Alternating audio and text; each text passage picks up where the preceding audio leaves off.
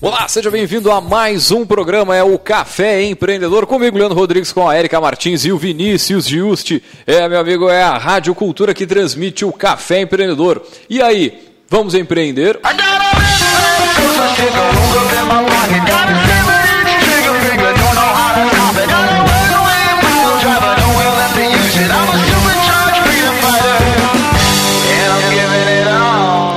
Café Empreendedor tem a força e o patrocínio de Cicred. Temos um portfólio completo para ajudar a sua empresa a crescer. Conte com a gente, Cicred, gente que coopera, cresce. And É, e também aqui pelo café nós falamos para Agência Cult, resultado nunca sai de moda. Multiplique os seus negócios com marketing estratégico. Acesse o site é, agenciacult.com.br e conheça o nosso trabalho.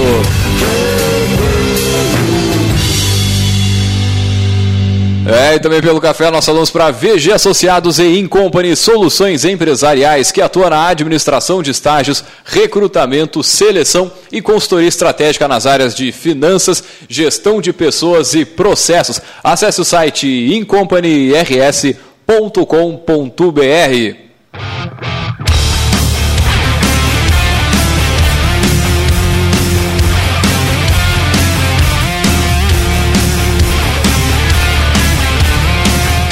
Muito bem, começando mais um programa, mais um Café Empreendedor, tudo tranquilo na Santa Paz, eu Vinícius Juste. Buenas, tudo tranquilo? Mandar um abraço pra dona Érica Martins aí, que tá cuidando do. do guri, né, tchê? É, o Augusto O Augusto tá dando trabalho, né? É, co- Futuro empreendedor já tá mostrando quem é que manda, né?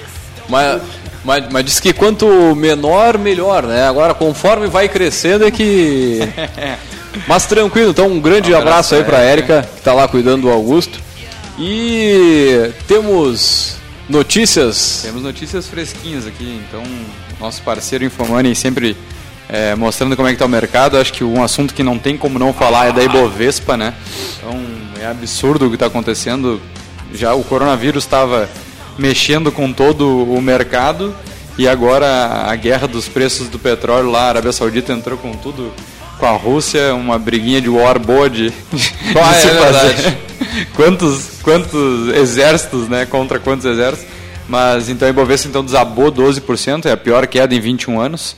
Né? Ela, se eu não me engano, ela ficou só é, quase ali com uma queda de 98, né? Que foi uma das quedas históricas que teve. E acabou acontecendo o sexto Circuit Breaker. Um abraço pro pessoal da Topway. Começamos a fazer o curso. Ah, muito bem! Show de bola! Ela ficou fechada então das 10h33 até as 11h03, sem operação na bolsa. E- Deu aqueles 30 minutinhos só guri- segurar a gurizada ali, pra tentar pra congelar de novo o picolé. vai, né? É. E, então registrou 12,17%, acabou é, com 86.067 pontos, com volume financeiro negociado em 43,919 bilhões.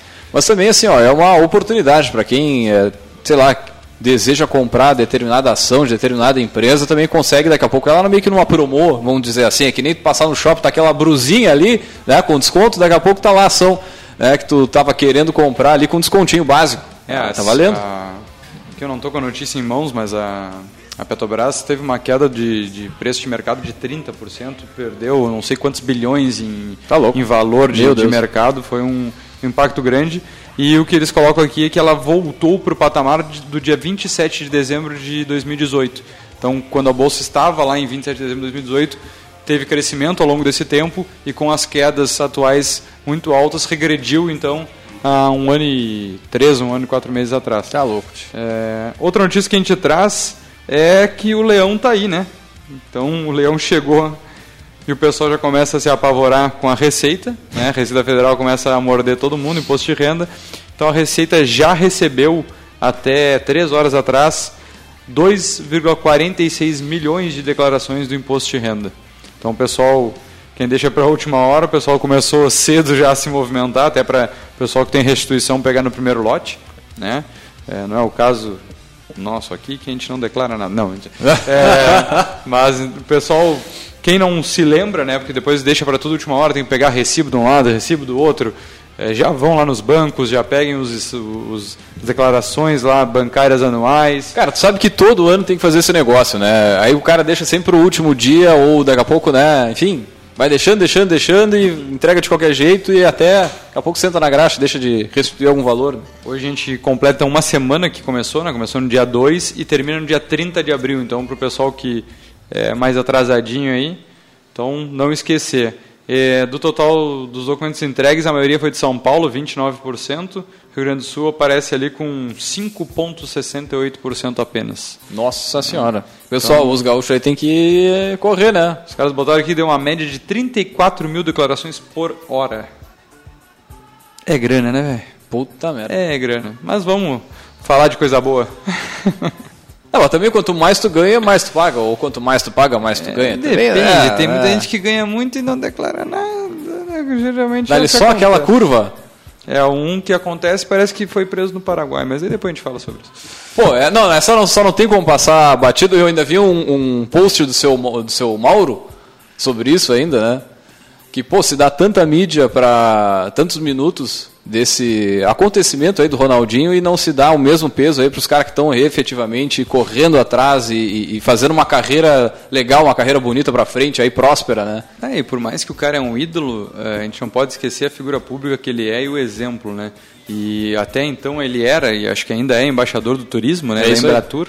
Então, um cara que é o nosso embaixador do turismo no país está preso por falsificar passaporte. Onde nem precisava usar o passaporte. Nem precisava usar o passaporte porque ele tinha passaporte. Então, cara, é o reflexo dessa bagunça aí que a gente precisa um dia consertar porque tá complicada a coisa. Tá aí um exemplo do cara que né, erra na gestão, continua errando e provavelmente vai continuar um belo tempo ainda errando na gestão do seu patrimônio, dos seus negócios e enfim.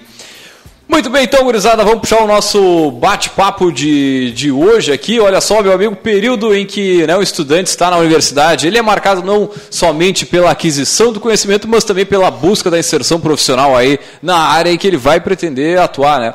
E além da tradicional busca pelo estágio, né, emprego, muitas universidades buscam estimular também o empreendedorismo dos seus estudantes, de forma a ampliar as possibilidades para os acadêmicos. E é sobre isso que nós vamos falar hoje. Para isso, nós vamos chamar o nosso poderoso da semana.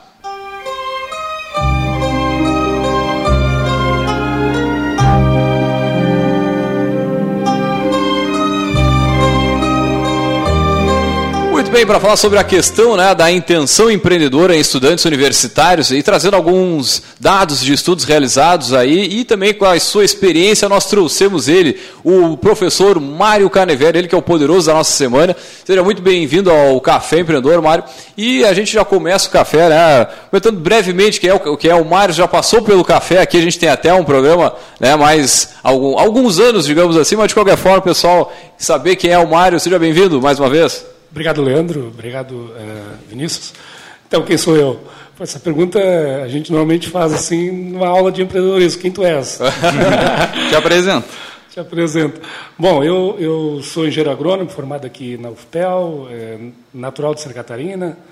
É, daqui fui fazer mestrado em economia, economia aplicada à questão agrícola. E fui numa perspectiva de que eu sabia que agrônomo eu não queria ser, né? agrônomo de campo. Sim, sim. Então fui fazer economia para aprender um pouco mais de, de negócio. E depois trabalhei um tempo em Santa Catarina na, na área de suínos e aves e, e como consultor e voltei para Pelotas. Né? Eu nunca imaginei que um dia voltaria para cá e acabei voltando para cá e já estou aqui há mais de 20 anos. Depois acabei fazendo doutorado também em negócios é, na área de, de agronegócio, né, em Wageningen, na Holanda. E estou aí desde no 2006, trabalhando, 2007 já é, ajudando a criar programas de pós-graduação, é, é, contribuindo com, com os alunos é, de graduação, né, mais ligados às ciências agrárias, mas também, também na, na pós-graduação. E, e hoje atuo, então, programa é, de economia é, e também no programa de desenvolvimento territorial dos sistemas industriais. E Bom, fui coordenador de, de inovação da UFPEL, onde naquele momento nós criamos a uh, incubadora de base tecnológica, atuamos fortemente também na, na, questão do parque tecnológico de Pelotas, o conceito do parque. É, né, naquele momento era um momento bem rico nesses temas. Criamos o APL, saúde, enfim, a gente fez uh, várias atividades ligadas à questão da inovação e, e do empreendedorismo. É, e desde, desde lá, então, esse tema do empreendedorismo ele vem sendo cada vez mais é, eu diria assim, mais popular, mais simples, mais é, é, visto não como uma solução é, única, mas uma das possibilidades dentro da, da, da universidade. Tá? Então, as pessoas já não, não enxergam com tanta aversão a possibilidade de o cara se tornar empreendedor e ser é, alguém que explora a sociedade ou explora os trabalhadores. Ao contrário, as pessoas hoje dentro da universidade já estão vendo que se tu não tiver essa capacidade de inovar, de empreender, de gerar é, novidades, é, ou de criar negócios, a sociedade estaca, né? para. Né? O, valor econômico gerado diminui, obviamente nós ficamos mais pobres. Então isso tem sido um tema hoje mais uh, aceito na comunidade acadêmica. Até a própria cultura da cidade ela acaba é, tendo um, um, dado histórico aí de, de, muito investimento em renda por aluguel de, aluguel de imóvel, né, aquisição que a gente sempre fala aqui no programa que, que é algo que, por mais que gere uma renda para aquele investidor, ele não, ele não mexe de uma maneira geral com o mercado, né? Então ele não gera emprego, né? Ele não gera uma renda distribuída. E não, não gera nem muitas vezes, ou na maioria das vezes, nem pagamento de impostos, que é o que a gente estava falando aqui, né? Uhum. Fica tudo ali embaixo e não, não, não gera valor para a sociedade. É. E se vê uma, uma mudança de cultura é, para esse sentido, né? Então o empreendedorismo desde a raiz, o empreendedorismo lá desde a da cultura da faculdade, das faculdades de maneira geral, é, para é, ter essa, essa revolução. A gente é, vem trabalhando aqui no programa completando agora cinco anos é de programa, batendo nessa tecla para mudar a mentalidade desse estudante. Muitas vezes não só do estudante, porque tem gente que empreende sem ter essa capacitação e depois busca essa capacitação por necessidade, mas muito da base do, do intraempreendedorismo, do próprio empreendedorismo, vem lá das cadeiras da, da, das universidades, das capacitações. Então, é, é, como se vê essa, essa alteração no pensamento também do estudante. Né? É, eu, eu creio, sim, ó, que Aliás, os estudos mostram né, que o, o, empreendedorismo por si só ele não é a solução única. E mais, uh, o empreendedorismo que é a solução é, empreendedor, é empreendedor de qualidade. Ou seja, uh, o que, que é um empreendedor de qualidade? É aquele capaz de gerar, é, de agregar, a, além daquilo que ele usou de recurso, algo extra. Né, ou seja, que gera valor agregado. Uh, eu me lembro agora, um, nesse assunto, de um, uma primeira dissertação que eu orientei num programa é, da economia, que se chama Organizações e Mercados, é, em que nós é, mapeamos a formação de empresas nos municípios gaúchos é, e o impacto que isso gera no crescimento do PIB do município, do PIB per capita do município. Ou seja, numa perspectiva assim, ah, se tem empresas, isso deve estar gerando alguma coisa de interessante para a sociedade. Sim. Bom, tu podes é, é, inferir que se tu cresce, se há crescimento de PIB, isso vai se reverter em crescimento ou melhoria das condições de vida, da qualidade de vida da população, ou seja, do desenvolvimento da população. Bom, o que nós chegamos de conclusão?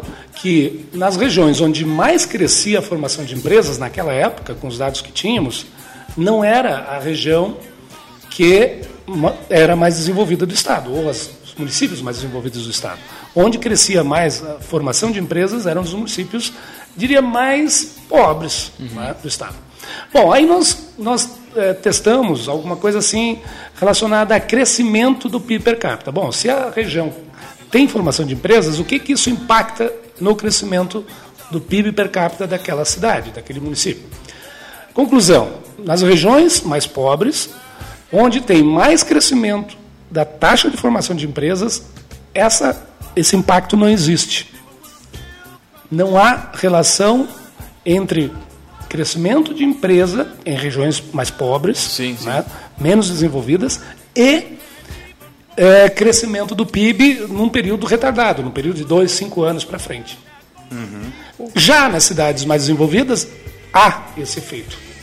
Ou seja, forma empresa hoje, E dali a dois, três anos, há um crescimento do PIB, há uma relação positiva, né? Tu, Uhum. estatisticamente a gente testa isso, é, o impacto na- na- no crescimento do PIB per capita. Bom, aí a gente se perguntou, mas como isso? Se a região tem é. uma alta formação de empresas, significa que ela tem que ter uma expectativa de crescimento lá na frente. Não, não tem. A outra região que tem pouca formação de empresas, cresce o PIB per capita lá na frente. O que está acontecendo aí? A nossa conclusão é que há um viés de qualidade. Não basta empreender, tem que ter empreendedores de qualidade. Se tu cria uma empresa que ela vai morrer amanhã, não vai impactar no PIB não vai desenvolver a região. Agora, se tu cria uma empresa que tem um alto agregado de inovação, uma alta capacidade comercial, estratégias, um modelo de negócio bem formado, essa empresa vai sobreviver e vai gerar emprego, e esse emprego vai gerar possibilidades de ter um outro emprego, um outro supermercadinho, de aluguel, de a economia vai girando. Então isso impacta no crescimento do PIB. Agora, então a ideia é que nós precisamos cada vez mais lutar e, e primar por isso, por qualidade. É, se eu não me engano, o próprio Sebrae tinha um estudo que, que colocava que a cada 10 novas empresas se abriam, eh, em 10 anos apenas uma continuava aberta. Né? Então, acho que quando a gente fala de qualidade é exatamente isso, a longevidade desse negócio para manter a estrutura também ao redor. Né? Como tu disse, eh, não adianta nada abrir uma empresa, começar a ter outras empresas que acabam sendo desenvolvidas através da abertura de uma empresa um pouco maior, vamos dizer assim, ou que acaba atraindo outros. Eh, um exemplo, eu, eu vivi em Candiota, que quando se teve a terceira fase do, do CITIC, a gente, eh, eu trabalhava numa construtora na época, nós estávamos com contratos assinados para ampliação de restaurantes, de vários outros mercados que, que se abriam com o aumento de pessoas naquela cidade, com o aumento de, de trabalhadores vindo de outras regiões, e se teve uma, uma interrupção do contrato, ou, ou finalização do contrato e não houve renovação para uma, uma quarta se parou tudo, tinha paliteiros lá que não foram dados continuidade, porque as pessoas simplesmente sumiram da cidade. Né? Não tinha mais trabalho ali. Pô, isso que era um investimento pesado. Não, né? foram, foram, foram contratos assinados bem grandes, mas justamente por depender de algo É, que não, não é uma variável. É o, é o- é o desenvolvimento baseado nas, nas energias acumuladas externamente. Né? Ou seja, é, é claro que o que nós queremos é um crescimento, é um desenvolvimento a partir do local, né? a Sim, partir das sim. pessoas daqui. Então, quando é, vem é, volumes de investimento grandes, como houve no Rio Grande, como houve no Candiota, mas de forma é, vindo de fora, obviamente isso o risco é maior de, de dar errado. É, não né? O- sazonal, né? ou seja, o preço, o custo de saída é menor. não é? Quando tu dá a vida por aquele empreendimento, tu, tu, tu não vai largá-lo de forma tão fácil. Agora vem um dinheiro do governo, é, o governo decide, muda, né, muda o partido, muda a política, já se foi. Eu queria. é, se eu, se eu tenho tempo, tem? Não, dá-lhe, dá-lhe. Vamos lá. Queria introduzir um primeiro estudo que nós fizemos aqui, foi em 2008.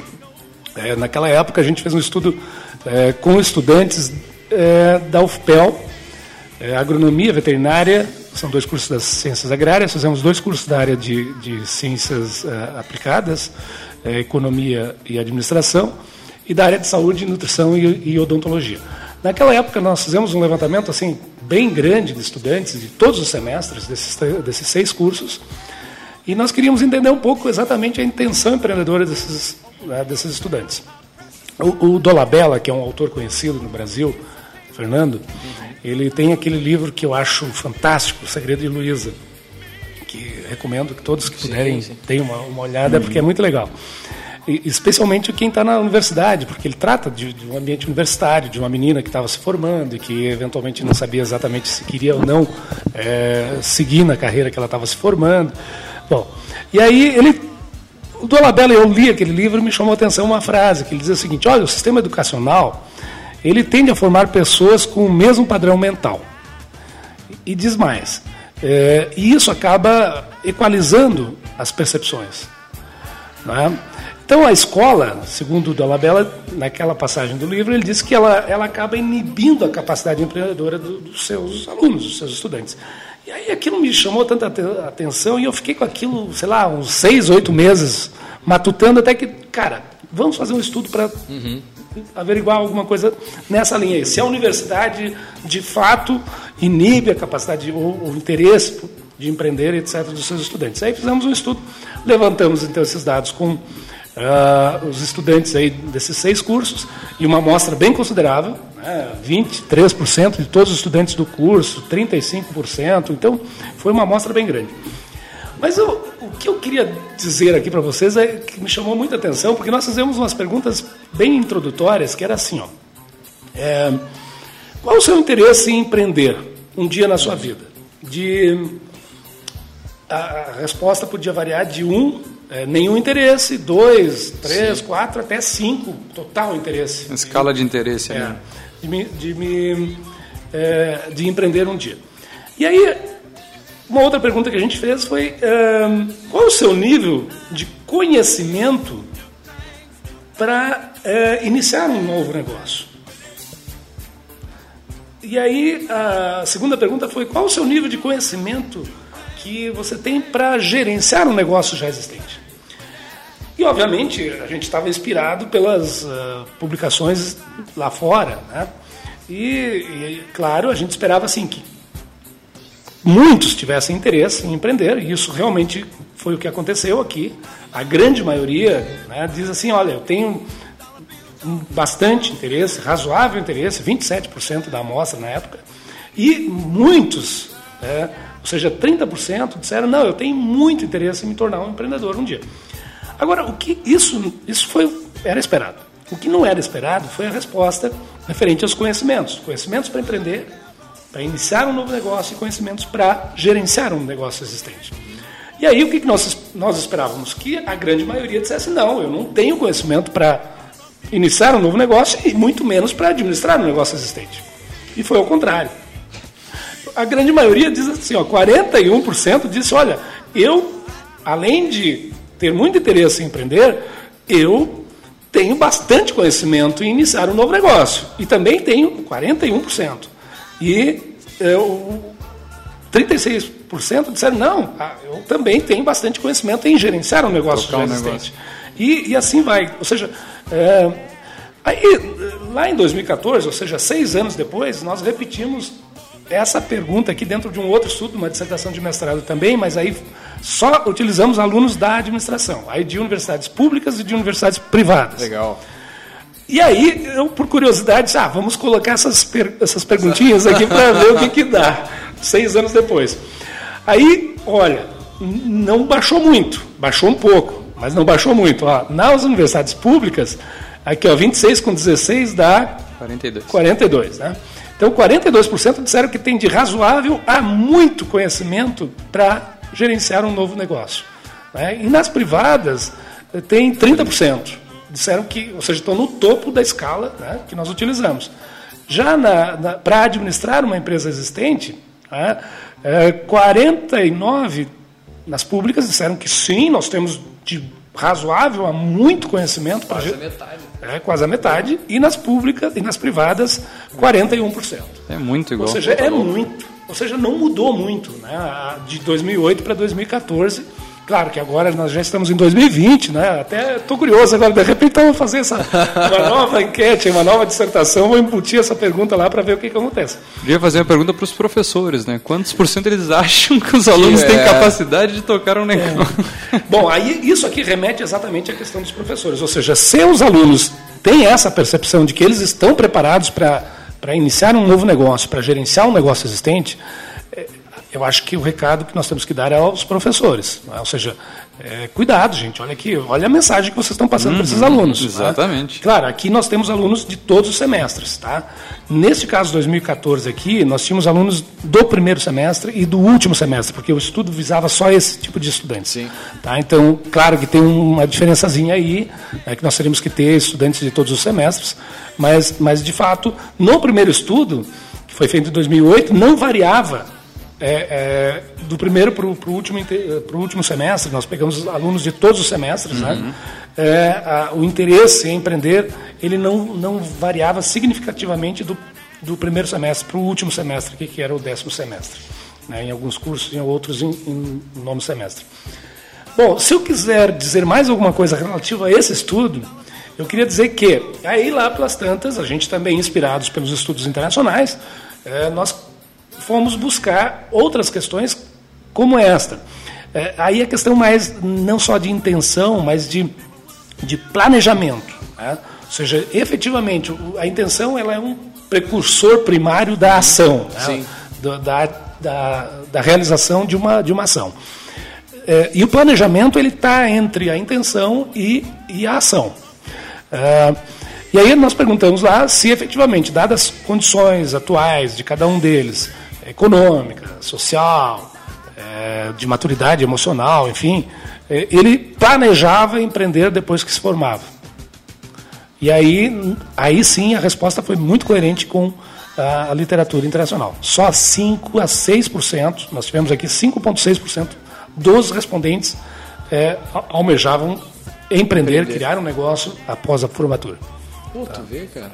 Então isso respondeu exatamente Mas, ao nível mas voltando na pergunta anterior, se puder traçar um paralelo ali, né? Mas se a galera, 50% ali, né, tem, se acha capaz de tocar um negócio, né, de gerenciar um negócio, tu, tu tem 5% lá na outra ponta que efetivamente, né, tem o desejo e, e- e tudo mais.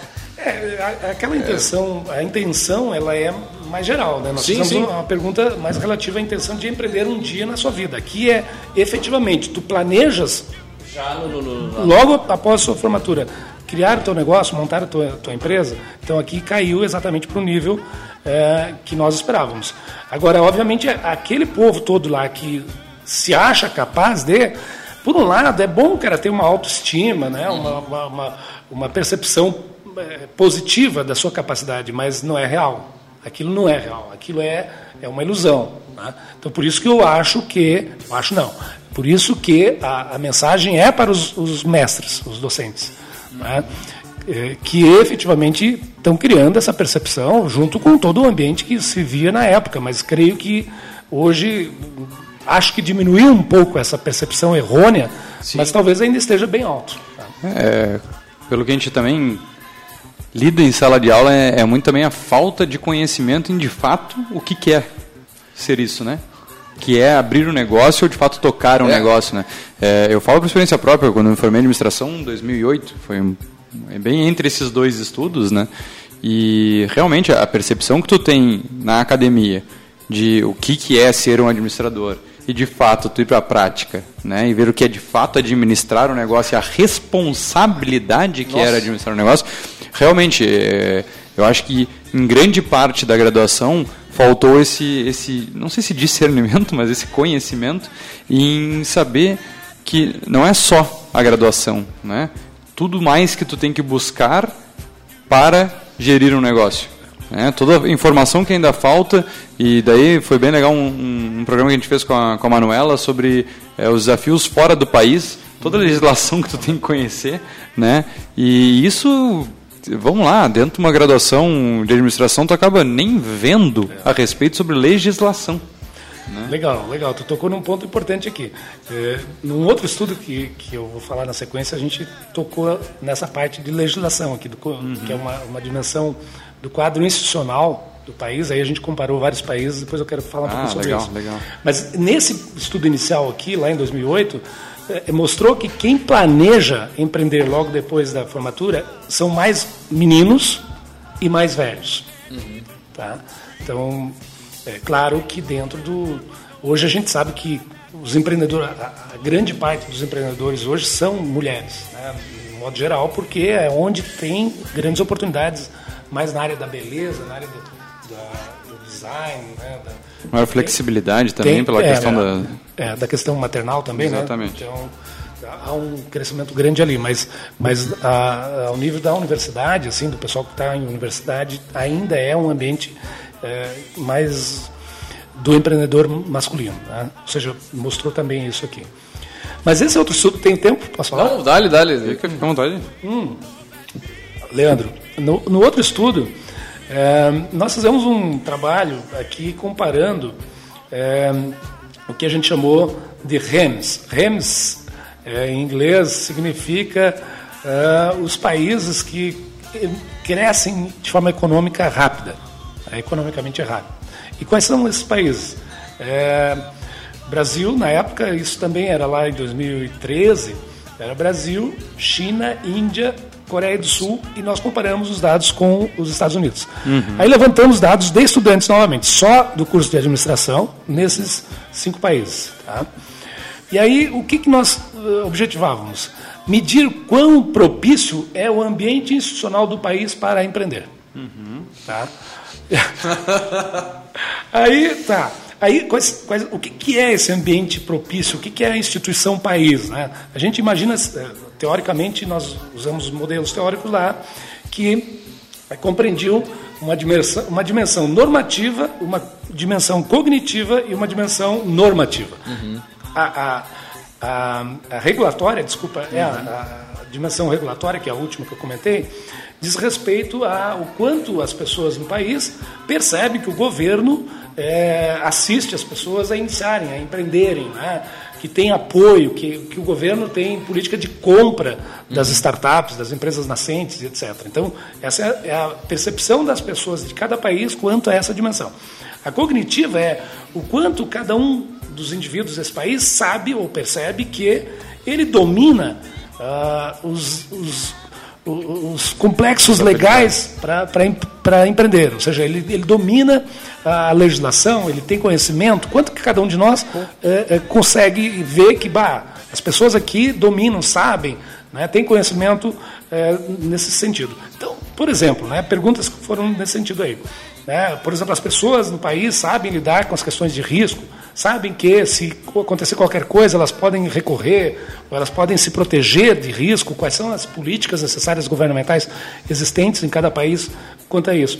E a dimensão normativa diz respeito à, à questão mais de admiração. Quantas pessoas, na, na cada um dos países, é, admiram o empreendedor? Né? Uhum. Quanto a, a, a no, no, país, a inovação é feita, é vista como algo legal, bonito. Então, é uma dimensão normativa. Bom, aí os resultados mostraram aquilo que todo mundo aqui já sabe. Né? Imaginava que, que, era o resultado e foi. Ou seja, o Brasil ficou sempre para trás em todas as dimensões. Ficamos, no máximo, em quarto lugar, comparado, é, é, por exemplo, no todo aqui, nós ficamos no último lugar, né? ficamos em quarto lugar, junto com a Coreia do Sul. Né? Com a, a, a então, a percepção institucional do país em favor, né, propiciando o empreendedor, o ambiente empreendedor. É, na dimensão regulatória, nós ficamos em último lugar. Na dimensão cognitiva, nós ficamos também em último lugar. E na, na dimensão normativa, nós empatamos aqui é, e ficamos em quarto lugar, junto com, com a, a, Índia. Então, no todo, nós ficamos em último lugar. Ou seja, de fato, é, embora haja uma, uma certa, é, hoje, evidência né, das startups, ainda no Brasil a gente enxerga o ambiente institucional como não favorável, não propício ao empreendedor. E uh, eu não sei, no dia a dia eu enxergo a mesma, tem a mesma percepção muito é semelhante. Coerente, né? É coerente. Se tu, se tu parar para analisar na, na questão uh, jurídica, assim, na questão legal uh, do, dos alunos em geral, Quais os alunos conhecem um pouco da Constituição? Simplesmente saber os seus direitos, seus deveres, coisas dessa natureza. Sim, de ordem bem, uh, bem Eu simples. Vou te né? dar um, um, exemplo bem básico nosso aqui. Né? Então, o MEI ele tem diversos incentivos para abrir a empresa dele. Né? Então, custos baixos, justamente para estimular também o empreendedorismo mais é, é, individual e também menor. Né? E a prefeitura lançou em 2017 ou 2018 uma taxa de licença que ele é cobrado de todos, todas as empresas residentes no município. Então, se tu é meio ou não, igual tu tem que pagar. E essa taxa, ela corresponde a mais ou menos uns 4 ou 5 meses que tu paga de taxa como MEI para o governo. Então, tu paga para a prefeitura uma taxa anual que equivale a praticamente 5 meses de contribuição para o governo. E é algo que também não é explícito, né? porque quando tu abre a empresa lá, na, na quem abriu antes não tinha esse conhecimento, né? e daí quando tu vai ver, né, quando tu faz as declarações de final de ano, que daí já tem lá um juros, uma multa em cima de algo que tu nem sabia que tu tinha que pagar, né? porque isso não vem de um boleto para a residência. Então, são informações até que quem já está no mercado e que Muitas já é. Quem já detém alguma informação não tem. Imagina aquele que está iniciando. E a gente tem vários empreendedores que acabam iniciando na informalidade e vai formalizando aos poucos né? E, e até se assusta quando vai querer buscar informação. Quantos uh, empresários, empreendedores ou até administradores aí que estão nos ouvindo agora realmente têm conhecimento sobre a área contábil do seu negócio? Sabe, tu, se não tudo, mas assim uma boa parte ali para entender bem o mecanismo, né? Porque tem uh, alguns tipos de, de, de, organização, elas são bem complicadas e bem uh, cheias de detalhes e toda hora também mudando a normativa. E aí o que favorece o resultado Leandro, eu, eu, acho assim que a universidade, né, trazendo para dentro da, da, nossa realidade, é, é, nós nos preocupamos muito e de certa forma corretamente com a questão técnica, uhum. é, mas cada vez mais, por exemplo, tu pega cursos como odontologia, fisioterapia, é, sei lá, educação física é, nem vou falar das, Fisioterapia, das agrárias, né? Esse pessoal vai ter que nutrição, montar, vai trabalhar arquitetura. Vão ter que criar algum negócio, vão ter que. Né, ah, ah, tu imagina, eu, eu conheço um pouco mais de, do direito, mas imagina o cara que se formou em direito, ele não pode fazer mídia não, tu, tu, começar um negócio sem poder fazer marketing, sem é. poder fazer propaganda, e, então, imagina. Então, é, é, é, óbvio que a universidade tem que oportunizar cursos dessa natureza, uhum. se não cadeiras é, sim, sim. básicas, optativas, onde as pessoas pudessem é, se qualificar melhor. Ah, bom, quais são os, as regras básicas que dizem respeito a iniciar um novo negócio? Sei lá, na odontologia, na, na psicologia, na, na psicologia enfim, ah, o pessoal da veterinária, né, das clínicas, que hoje é a grande moda aí. Né? Ou seja, tem que ter esse tipo de, de informação dentro do curso, pelo menos o básico, né, para sair dali, para depois pelo menos acessar outros cursos mais avançados, no Sebrae, em outros cursos então, particulares. saber de onde buscar, saber é. que existe a informação. Né? Então, é, nesse sentido, assim, é um desafio que nós temos. Acho, acho que a universidade brasileira pública que eu, que eu trabalho, ela é, eu defendo muito. Acho que nós temos méritos, mas nesse sentido, acho que a gente tem que avançar um pouquinho, né? oportunizar esses nossos alunos é, conhecimentos mais práticos, não é, para que possa efetivamente cara não, não fazer bobagem, né? Porque está cheio, pelo menos a gente conhece alguns dos colegas, ex-alunos que sim, sim. se deram mal aí e, e a, erraram bastante, claro, no final uh, o cara tem sangue no olho, consegue segurar, mas sofre bastante, né? Poderia ser mais fácil o caminho. Muito bem, nós vamos a um rápido break comercial e voltamos já já.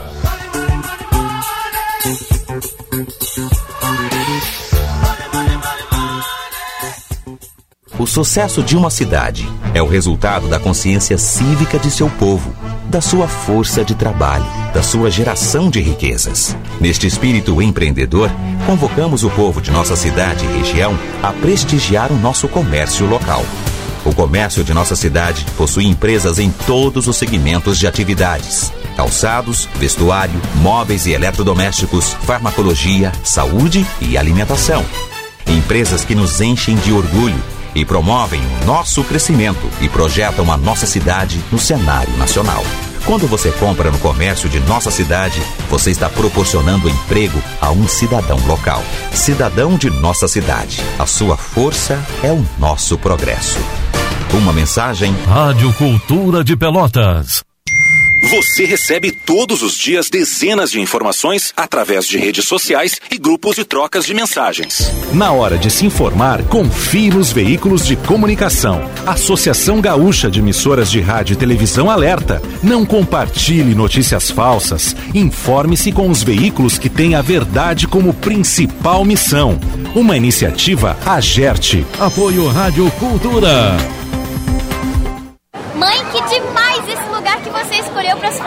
Lindo, né, filha? Parcelei com cartão Sicredi. E viajar de avião foi muito legal. Gostou, filhão? Então se prepara que a gente vai curtir muito esse verão com o nosso cartão Sicredi. Tá, mas agora todo mundo passando protetor solar pra gente aproveitar esse dia maravilhoso.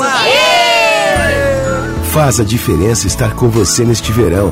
Sicredi, gente que coopera, cresce. Grupo Gildo Oliveira Alarmes. Há 47 anos prestando serviços de monitoramento, instalação e manutenção de sistemas de segurança. Conheça o aplicativo Grupo Oliveira. Através dele você pode controlar seu alarme, monitorar suas câmeras, ver seu relatório de sinais e solicitar serviços. É a tecnologia que você precisa na palma da sua mão. Solicite nosso orçamento gratuito. Tenha a tranquilidade de monitorar sua residência ou negócio pela empresa pioneira nesta cidade. Entre em contato conosco pelo 32 22 4743. Grupo Gildo Oliveira Tecnologia em Segurança. Abre a porta aí, tenho novidades para te mostrar. Sou a revendedora Tasha. Tasha, Tasha Joias. Tasha Joias. Venha ver. Tasha Joias. Tasha Joias. Sempre uma revendedora perto de você. Tasha Joias. Você está ouvindo o programa Café Empreendedor, um papo descontraído sobre gestão e negócios na Rádio Cultura.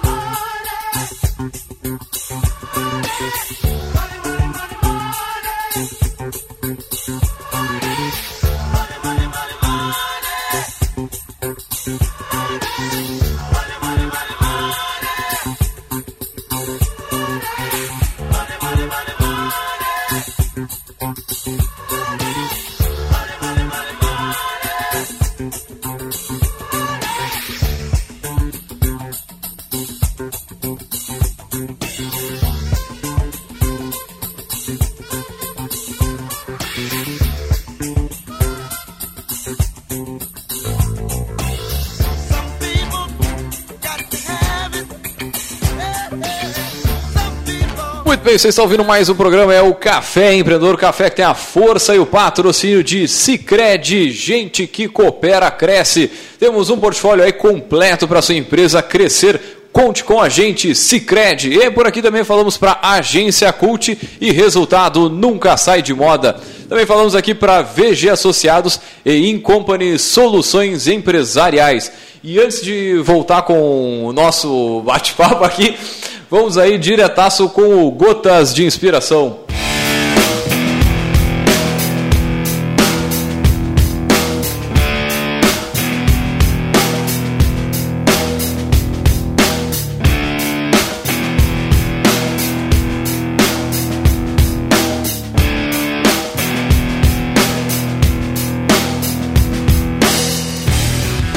São suas decisões e não suas condições que determinam seu destino. Turn down for what? Turn down for what? Tony Robbins. Um Muito abraço bem. para Erika Martins. É, é verdade, o. O que, que eu ia dizer aqui? A... Até me deu um branco. Mas de qualquer forma é isso aí, essa é a nossa mensagem, aquele tapa na orelha aí, como é que é? São as suas decisões e não suas condições que determinam o seu destino. Muito bem, e com esse, com esse gotas de inspiração que vai também embalando nossa conversa aqui de hoje, né, sobre o- o- a intenção empreendedora aí com os estudantes universitários. E a gente falava em, antes aqui no- no- durante o intervalo sobre muito do, do- desse glamour que se tem, né, e a, e, a, e a percepção muitas vezes que o aluno tem de que é fácil, de que é barbada começar um negócio, né. E aí eu até fazer um resgate aqui no programa que a gente fez com os guris da Indeorum, né, que eles contam um pouquinho da sua trajetória. Quem quiser ir lá, é só bota minha história empreendedora aí The Orum, aqui no, no, no podcast. Mas de qualquer forma, os guris levaram, sei lá, 3, 4 anos para ter o primeiro cliente. Puta, e tu tá nesse, nessa batalha aí para né, conseguir o, é, o primeiro, nesse baita tempo, é uma quase que uma luta em glória, assim, né? Mas.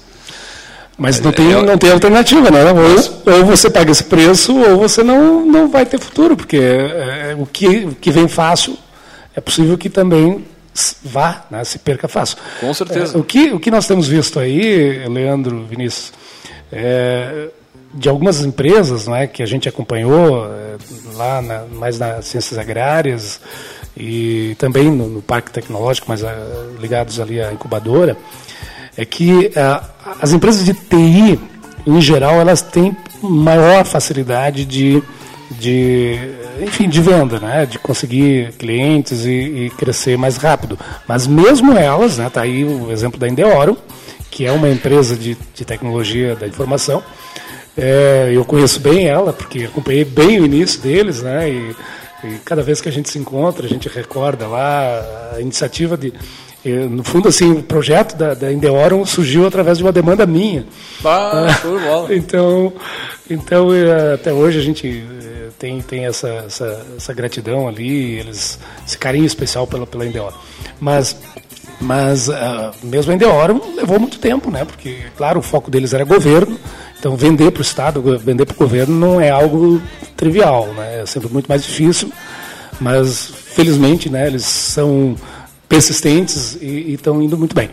Mas, mas as outras experiências também mostram que, especialmente quando tu desenvolve tecnologia, uma tecnologia mais, mais de cunho é, é, de desenvolvimento de um produto ou de, de tecnologias de processos para a, a agricultura, é, é, isso pode ser bastante penoso, né, até chegar ao nível de, de efetivamente acontecer a comercialização, a venda é, para clientes. Então, é um processo que é, remete a aquelas qualificações do empreendedor, né? Empreendedor de qualidade. O empreendedor de qualidade é aquele que persiste, né? Claro, ele não é teimoso ao nível de, de ou seja, só perder, ele tem que ganhar também, sim, ele tem sim, que ter sim. possibilidades reais de ganhar. Mas mas tem que ter essa qualidade, a persistência, né, que é uma das características do, do empreendedor. Né, ou seja, dele acreditar naquilo que ele está fazendo e insistir, porque demora, demora. Hoje tem esses modelos de aceleradoras né, que, que injetam muito dinheiro e tal, mas, mas também é, isso tem lá o seu limite. Né? Cada vez mais a gente percebe que, não, que o negócio não basta só crescer para ser vendido. Né? A gente tem que é, fazer um negócio sustentável para se a gente pretende que esse, é, é, ver negócios que gerem dividendos para a região, desenvolva a região, nós não podemos vender. Nós temos que, obviamente, claro que eventualmente se surge uma proposta boa, tu vende, mas uh, aloca recursos em outros, outros empreendimentos Sim, sim. locais. Né? Eu estudei na universidade, na Holanda, em que nós víamos lá muitas empresas é, é, dos alunos não é, atuando na volta da cidade. E eram empresas mundiais, cara, prestam serviço para o mundo inteiro. Nós temos aqui condições, e eu quero me referir a uma das empresas que, inclusive, nem está incubada, ela, ela, ela surgiu é, através de, de, de, de pessoas. Uma delas tinha sido nosso aluno, e, e, e hoje é uma empresa que eu acredito que vai gerar produtos para o Brasil e para o mundo. Né? E, e foram 10 anos de luta e batalha. Né? Marcelo Lagman aqui, que é, da AgroConecter, é uma empresa, né, uma startup do agro que eu acredito que terá futuro, mas ela não pretende, ela não tem essa, esse viés de crescer para ser vendida. Né? É, é, só que uma batalha de 10 anos para dizer que hoje a empresa está autônoma, está andando com as suas próprias pernas, está né? Tá pagando o, o né, o prolabore decente para o sócio, porque até então a coisa era dureza. Né? E assim nós vemos outras empresas, inclusive uma outra negócio que, que eu ajudei na, por um momento, né, e nós estávamos em Pelotas. Em Pelotas é fim de linha, né? é uma empresa de análise de mercado. Né? Felizmente, em algum momento eu disse para os guris, olha gente, vocês têm que ir embora daqui, não dá para ficar aqui. E eles foram. Né? E hoje todos eles estão muito bem, exatamente atuando nessa área, no Mato Grosso. Porque, obviamente, nós estamos, além de fim de linha, é, a nossa importância econômica na área, naquele momento, não era boa. Né? Ou seja, para analistas, uma empresa de análise de mercado, obviamente, está mais próximo né, dos clientes, era melhor. Né? Mas, mas, mesmo assim, a gente conseguiu né, fazer com que esses guris hoje estejam tocando né, institutos importantes pelo Brasil afora aí nessa área de, de análise de mercado. Agora, o que me chama a atenção na, na, na, tua fala lá no início é, é ter um empreendedor de qualidade, né? E, e muitas vezes tu não tem o, o, município, por ser pequeno, ele não te gera, não tem conhecimento. Daqui a pouco um município menor não tem uma universidade, não tem uma faculdade. para fazer esse desenvolvimento de tecnologia e tudo mais. Mas como que é, os, esses municípios, na, na, tua, na tua visão, eles podem né, buscar de alguma forma melhorar isso para conseguir ter, ter uma longevidade dessas empresas aí por meio dos seus, né, dos seus alunos lá e tudo mais? Eu tenho dificuldade de dar uma resposta direta. Vou tentar claro, claro. falar um pouco mais de modo geral. É, primeiro, hoje eu acho que é, as pessoas, é, como eu falei lá no início, né, elas estão mais conhecedoras dessa realidade, né, que é preciso também ter esse ímpeto empreendedor presente nas comunidades. Tá? É, e eu sou natural de uma, de uma cidadezinha no interior de Santa Catarina que as comunidades, e eu nasci lá fora, longe de tudo, né, e que nem ônibus tinha para mim estudar na época, estou falando lá dos anos, é, início dos anos 80, né? Uhum. É, e hoje tem asfalto até próximo do local onde eu nasci. Quer dizer, a cidade cresceu para caramba, a, a, a, o município, né, mas a, população rural diminuiu muito. E, e, e, tem uma comunidade lá que a, população rural não diminuiu. Por quê? Porque surgiram empreendimentos. É? Então ali as pessoas ficam morando próximas e trabalham na, nas, na, nas, empresas que estão localizadas lá no meio rural. É, então, eu, eu, acredito que é, é, necessário cada vez mais a gente falar disso, né? E desmistificar um pouco essa coisa de que o empreendedor é, ele é alguém super normal, é alguém que vai ficar rico, ou é alguém que vai explorar a sociedade. Primeiro, empreendedor que não paga imposto, esse cara não é empreendedor, ele é um corrupto. Uhum. Né? É, o empreendedor é alguém que vive na sociedade que ganha um pouco mais, né? para se esforçar um pouco mais também. Então, se é, arriscar um risco mais maior. Também, né? É. É. E, obviamente, nem todo mundo tem vocação. Essa Sim. palavra vocação, né, cara? Eu, eu, me lembro a mãe religiosa lá dizendo vocação, vocação. Né? E hoje eu penso, cara, eu acho que a mãe tinha razão. Existe, cara, esse negócio da vocação. Claro que a gente se desenvolve, né? Mas, mas esse negócio, cara, nem todo mundo é capaz de. Né? E nem todo mundo quer ser e pagar o preço para. E acho que isso é importante destacar para o pessoal que nos escuta, né? Principalmente é aluno também, A gente né? fala muito de empreendedorismo é, e parece que vira uma, uma forma que se tu não é empreendedor, tá errado. Né? Não, não tem nada disso. A gente fala muito do intraempreendedorismo aqui dentro. Com certeza. Né? Dentro da própria empresa onde trabalha, tu pode ser um empreendedor. Mas é, é desmistificar um pouco também essa beleza de ah, empreendedor é o é a melhor coisa do mundo. Não, tem perfis e perfis, né? Então cada um sabe para onde pode seguir a sua carreira ou pode testar e voltar, não tem problema nenhum. Mas é que acaba se, se colocando muito como empreendedorismo também a, a salvação de tudo na vida das pessoas. Acho que essa intenção empreendedora ela tem que ser despertada, mas é, como vai ser desenvolvida é individual.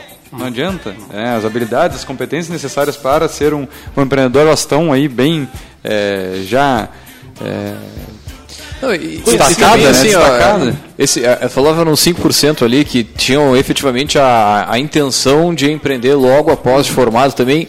Às vezes eu penso que o, o, o aluno, ele é, quando ele sai da faculdade, ele precisa ter uma, alguma experiência de trabalho. Se a vida não proporcionou antes de se formar, tinha trabalhar, seja no que for, é, antigamente, é importante Antigamente também, né? tinha um estágio obrigatório como é que tu vê essa questão assim do, do estágio profissionalizante, algo nesse sentido para o meio universitário?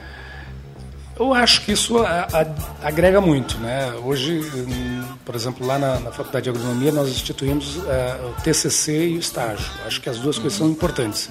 Uh, normalmente, o aluno vai obviamente na ânsia de ter alguma grana, né? Porque o cara dependendo, claro. aí ele já procura um estágio que, que vá permitir a possibilidade de permanência. É, às vezes isso é importante, mas no curto prazo, mas lá pelas tantas ele vai fazer um estágio e vai entrar numa empresa que efetivamente não é a melhor para ele. Né? É, normalmente o pessoal já vai procurando as multinacionais, onde tem a possibilidade de, de, né, de, de ascender, ascender na, na carreira. Mas enfim, eu acho que a questão dos estágios ela, ela é importante. Nossa, é fundamental assim, é a experiência, né?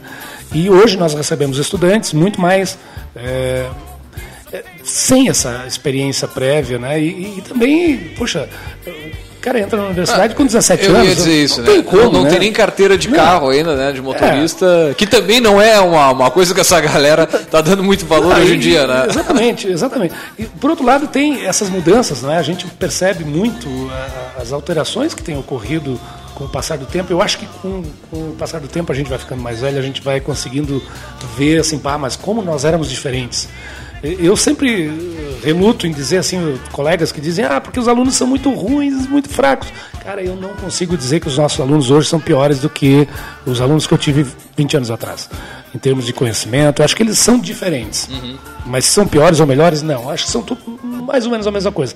Uma coisa que eu percebo muito é a questão de proteção. A sociedade hoje protege mais as pessoas. Nós protegemos mais os nossos filhos. E aí a pessoa chega, ela quer as coisas mais prontas. né? Há um certo comodismo nesse sentido. Então são diferenças.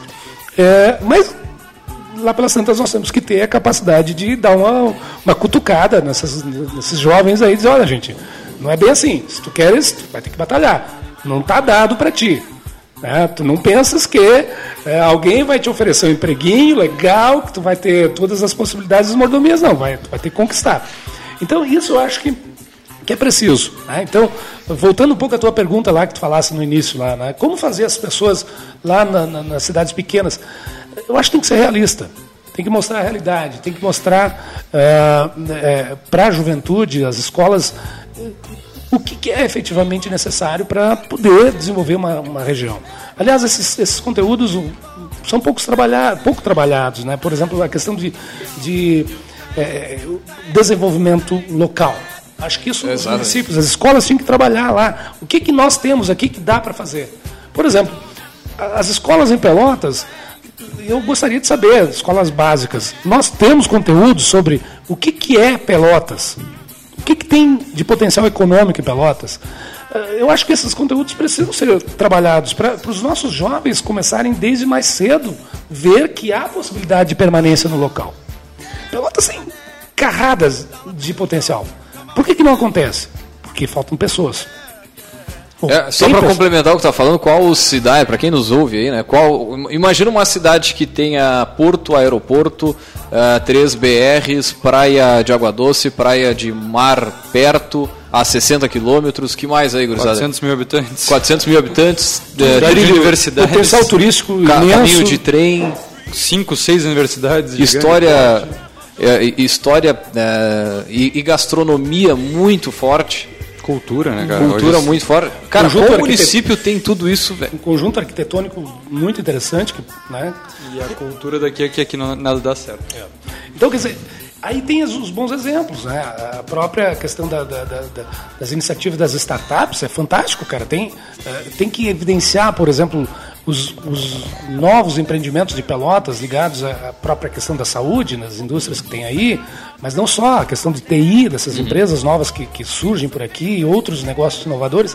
Tinha que ter as pessoas, as escolas, eh, na, na sua, eh, no seu conteúdo pedagógico lá a possibilidade de vislumbrar isso também.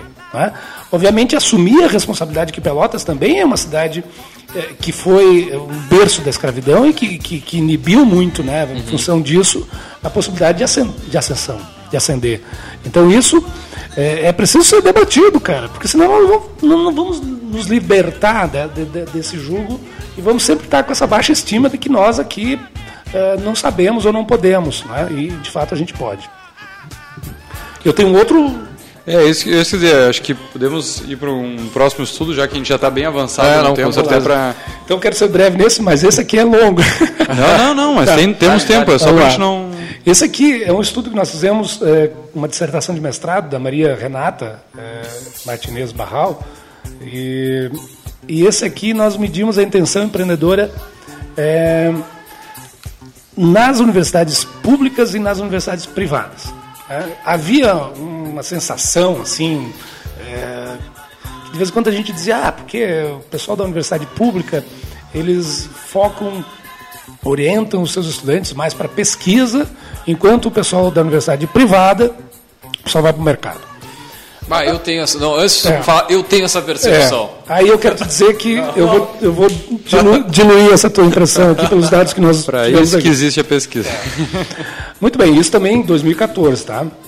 Ah, bom, eh, o que, que nós fizemos? Medimos a intenção empreendedora através de um modelo eh, teórico, né, em que a, a intenção empreendedora ela é, é precedida pelo desejo percebido, é o desejo de empreender. E aí tu mede isso, tem uma escala para medir o desejo, assim como tem uma escala para medir a intenção empreendedora.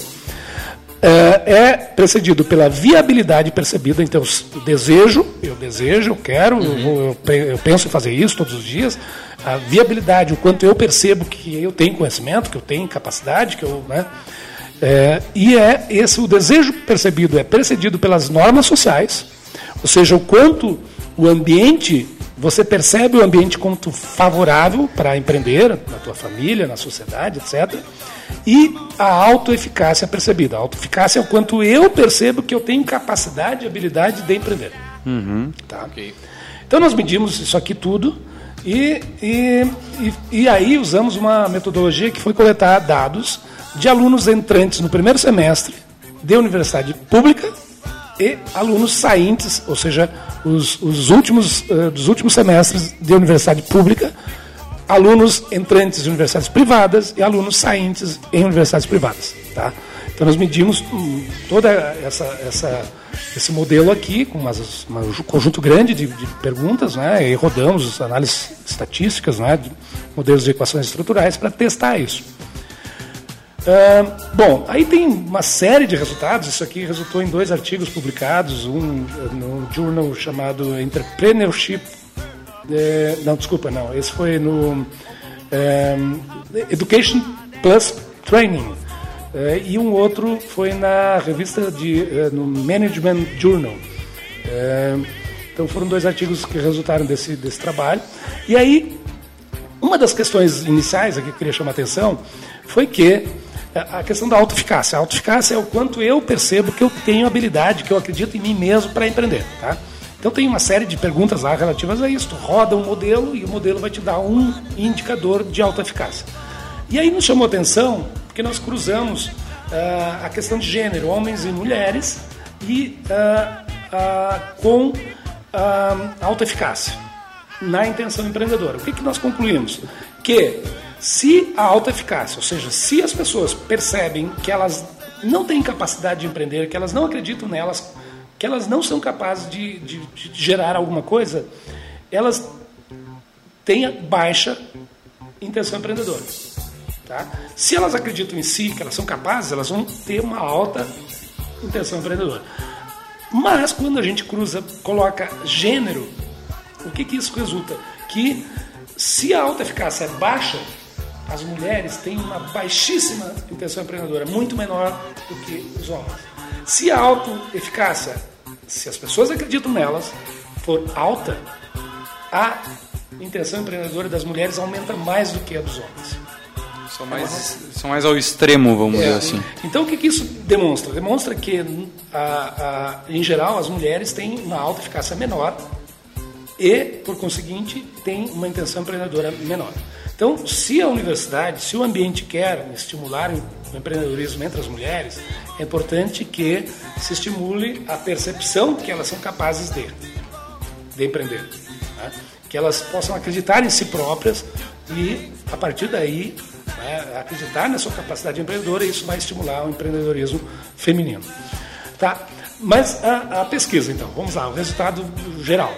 Nós fizemos então esse estudo nas universidades públicas e privadas. Fizemos, ah, deixa eu lembrar, aqui em Pelotas, na UFPEL, com alunos de administração, só com alunos de administração. Primeiro semestre e último semestre.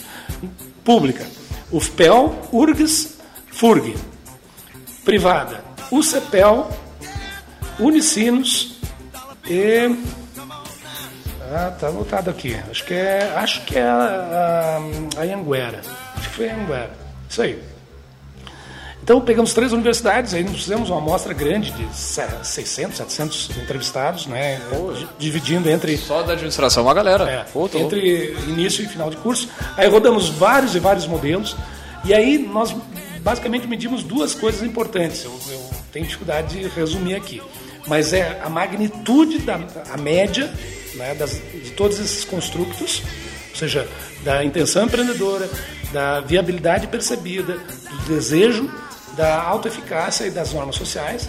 E aí isso mostra, basicamente, que ah, o que? Deixa eu olhar aqui, deixa eu colar aqui no.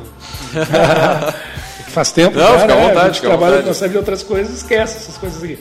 Mas em geral, tá, e tá pequenininho aqui eu também não enxergo direito, mas em geral dá para dizer que a média é, diminui muito, a média de- desses, desses construtos diminui muito do início para o final do curso.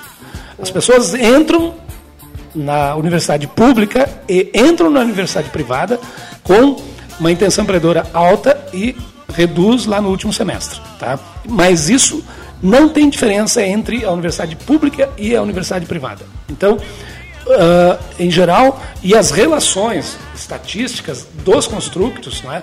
Esses construtos, assim, a gente, através de equações estruturais, a gente monta quase que um mapa mental, Uhum. né? ou seja, como as pessoas montam a sua estrutura mental para a ação. Então, a intenção, ela se forma, ela não vem por acaso, ah, eu tenho a intenção, não.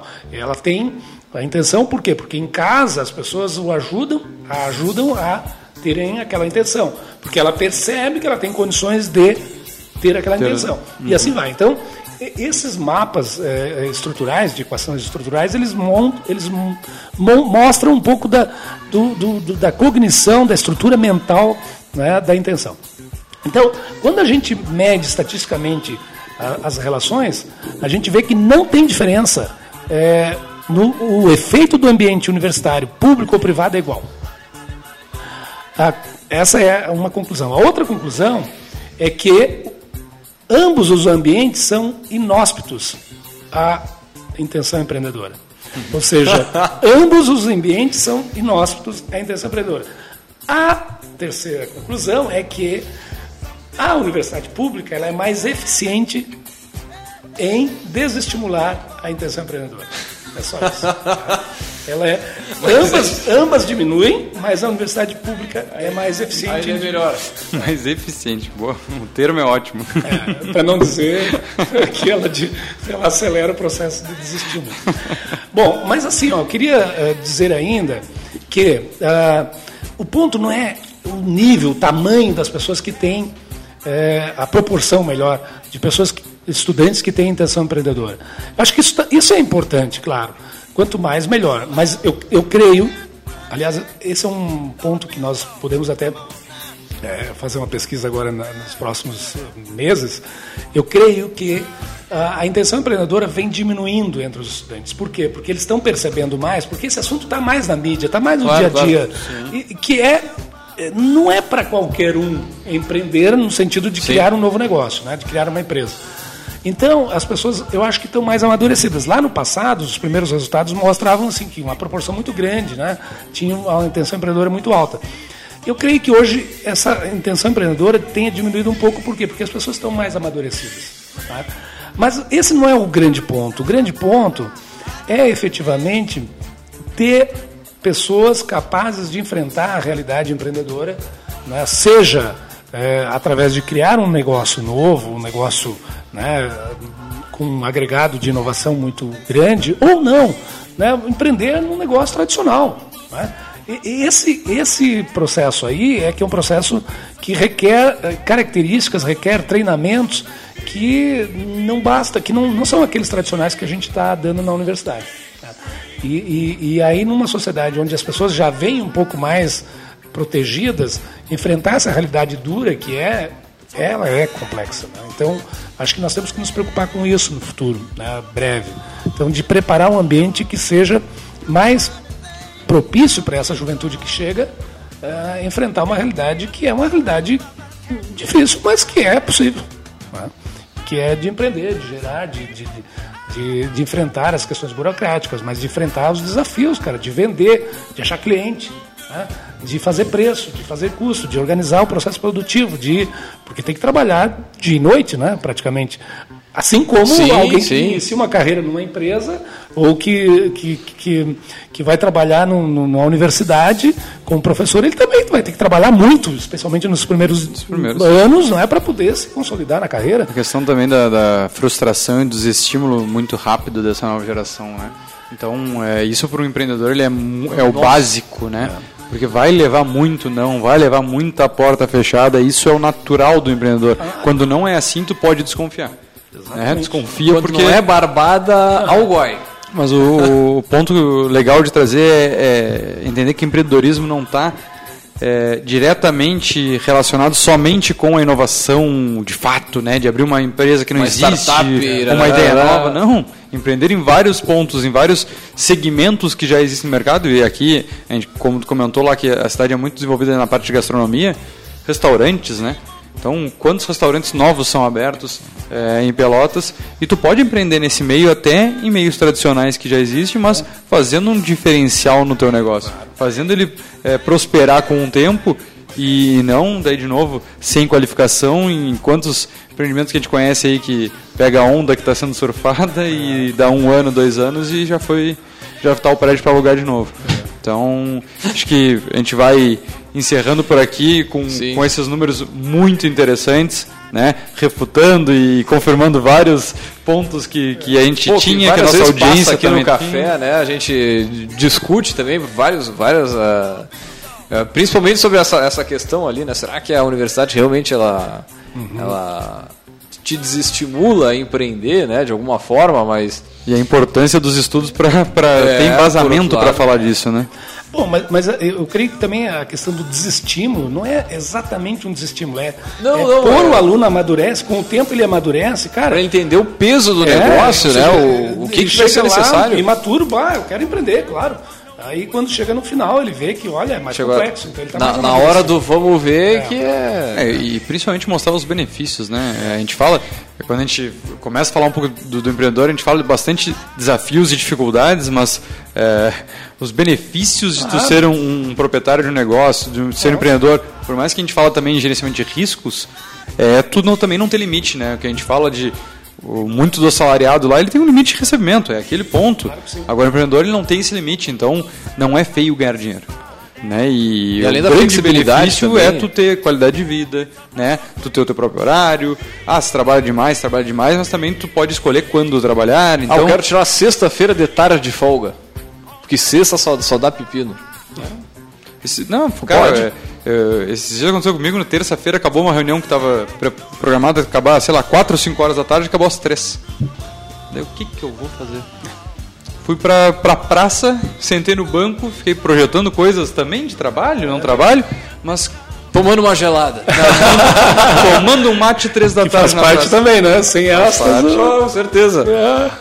Muito bem, então, gurizada, agradecer a presença do nosso poderoso aqui, do Mário Canever, por todo esse embasamento aqui para o nosso conhecimento, para o nosso ouvinte. Obrigado por compartilhar o conhecimento com os nossos ouvintes aí. E certamente quem for entrar na administração, for empreender, esse, esse áudio vai fazer diferença aí na construção do seu negócio.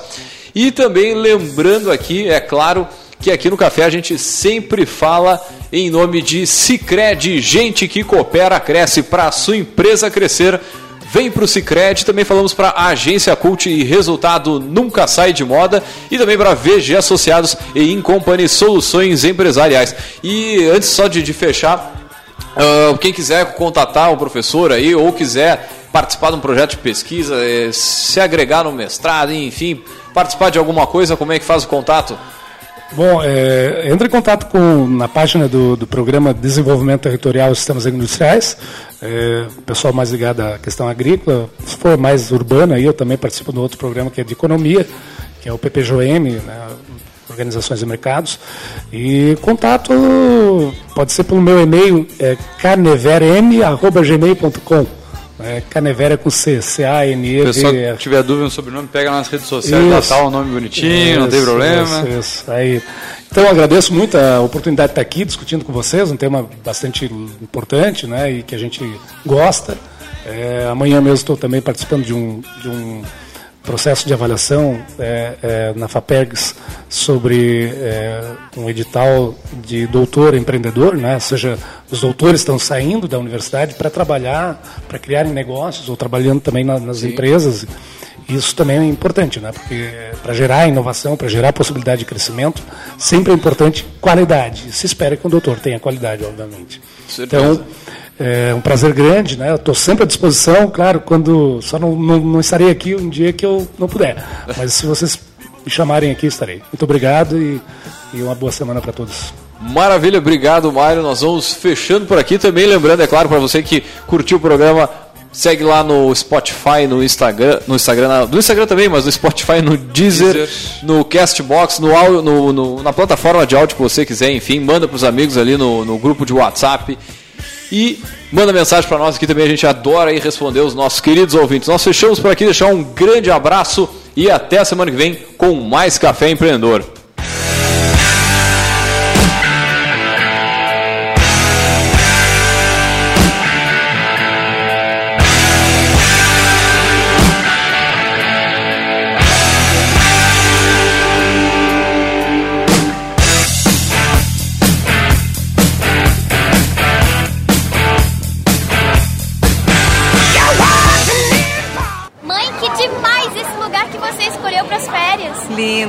Filha? Parcelei com cartão Sicredi. E viajar de avião foi muito